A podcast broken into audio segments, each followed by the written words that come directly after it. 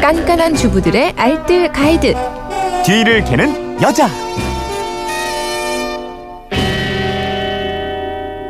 유용한 생활의 지혜가 있습니다. 뒤를 캐는 여자 오늘도 곽지연 리포터와 함께합니다. 어서 오십시오. 네, 안녕하세요. 오늘 곽지연 씨가 아침에 커피를 전해주시는 바람에 아주 기분 좋게 어, 커피와 함께 시작을 했어요. 고맙습니다. 요즘 커피 특강도 듣고 있어서 준비를 한번 예. 해봤습니다. 아, 센스 있으셔. 예. 자, 휴대전화 뒷번호 7281님이 요즘 누구나 다 스마트폰을 사용하는데요. 스마트폰 충전을 빨리 하는 방법이 있나요?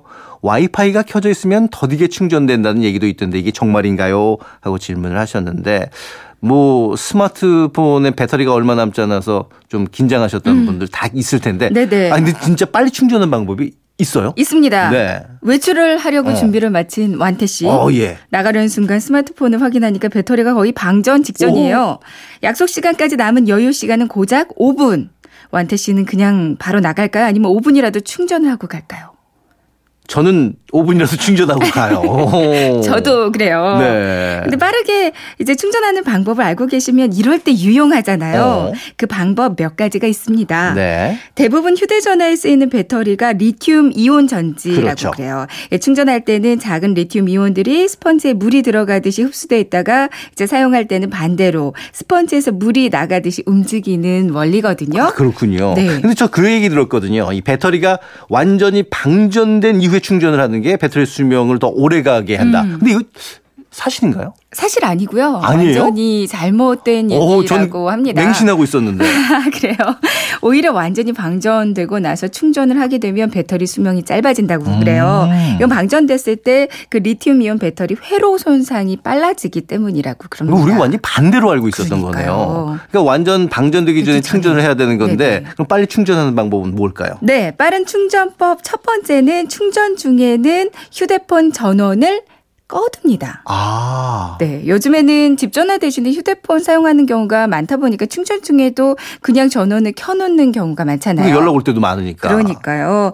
근데 충전 속도를 높이고 싶다면 전원은 꺼두는 게 좋다고 그래요. 네. 아무래도 전원이 켜 있으면 응용 프로그램이나 하드웨어가 계속 구동되잖아요. 그렇죠. 충전할 때는 전원을 끄거나 비행기 모드로 바꿔서 충전하면 속도 확실히 빨라지는 거 아마 아, 느끼실 비행기 겁니다. 모드로도 괜찮군요. 네, 네, 좋다고 그래요. 자, 그럼 두 번째 방법은 또 뭐가 있을까요? 아마 이건 경험으로 다들 알고 계실 텐데요. 네. 휴대폰 충전할 때는 컴에 연결하는 USB보다는 어댑터 충전기 사용하는 게 좋다는 거 알고 음, 계시죠?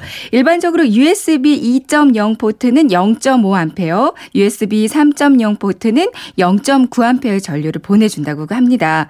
반면에 어댑터 충전기는 한 1, 2 정도의 암페어 전류를 어, 꽤 배터리에 세네요. 보내준대요.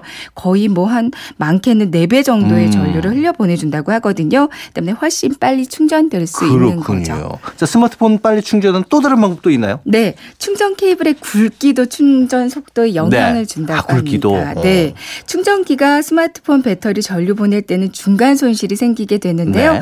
케이블이 얇고 길면 그만큼 저항이 커질 수밖에 음. 없잖아요. 한국정보통신기술협회에 따르면요, 케이블 단면을 잘라봤을 때 전선의 굵기가 굵을수록 그 전도성이 좋다고 합니다. 아, 때문에 스마트폰 충전은 무엇보다 제조사에서 만든 거 있잖아요. 네네. 처음 살 때 같이 들어있던 음. 케이블을 사용하는 게 좋고요. 마지막 방법. 급하시면 따뜻한 곳에서 충전을 어, 해주세요. 따뜻하면 또 잘 돼요? 네. 리튬 이온 움직임이 그 온도가 한 10도 정도가 어. 오르잖아요. 그럼 그 움직임이 두 배나 빨라진다고 합니다. 아, 예를 들어서 온도가 처음 여기가 20도였는데 주변 온도를 한 20도 정도로 올려서 네. 40도가 됐다. 그럼 이온 그 이동 속도가 4배 정도가 어. 빨라진다는 거예요.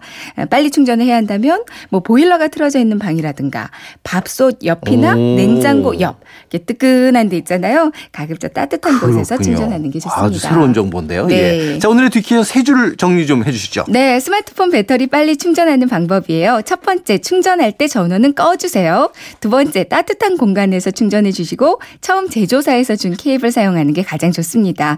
세 번째는 사무실에서는 USB 대신에 어댑터 충전기 사용하는 게 빨리 충전하는 비법이에요. 아, 이렇게 정리해 주시니 그냥 쏙쏙 들어옵니다. 자, 지금까지 뒤를 캐는 여자 곽지연 리포터였습니다. 고맙습니다. 네, 고맙습니다.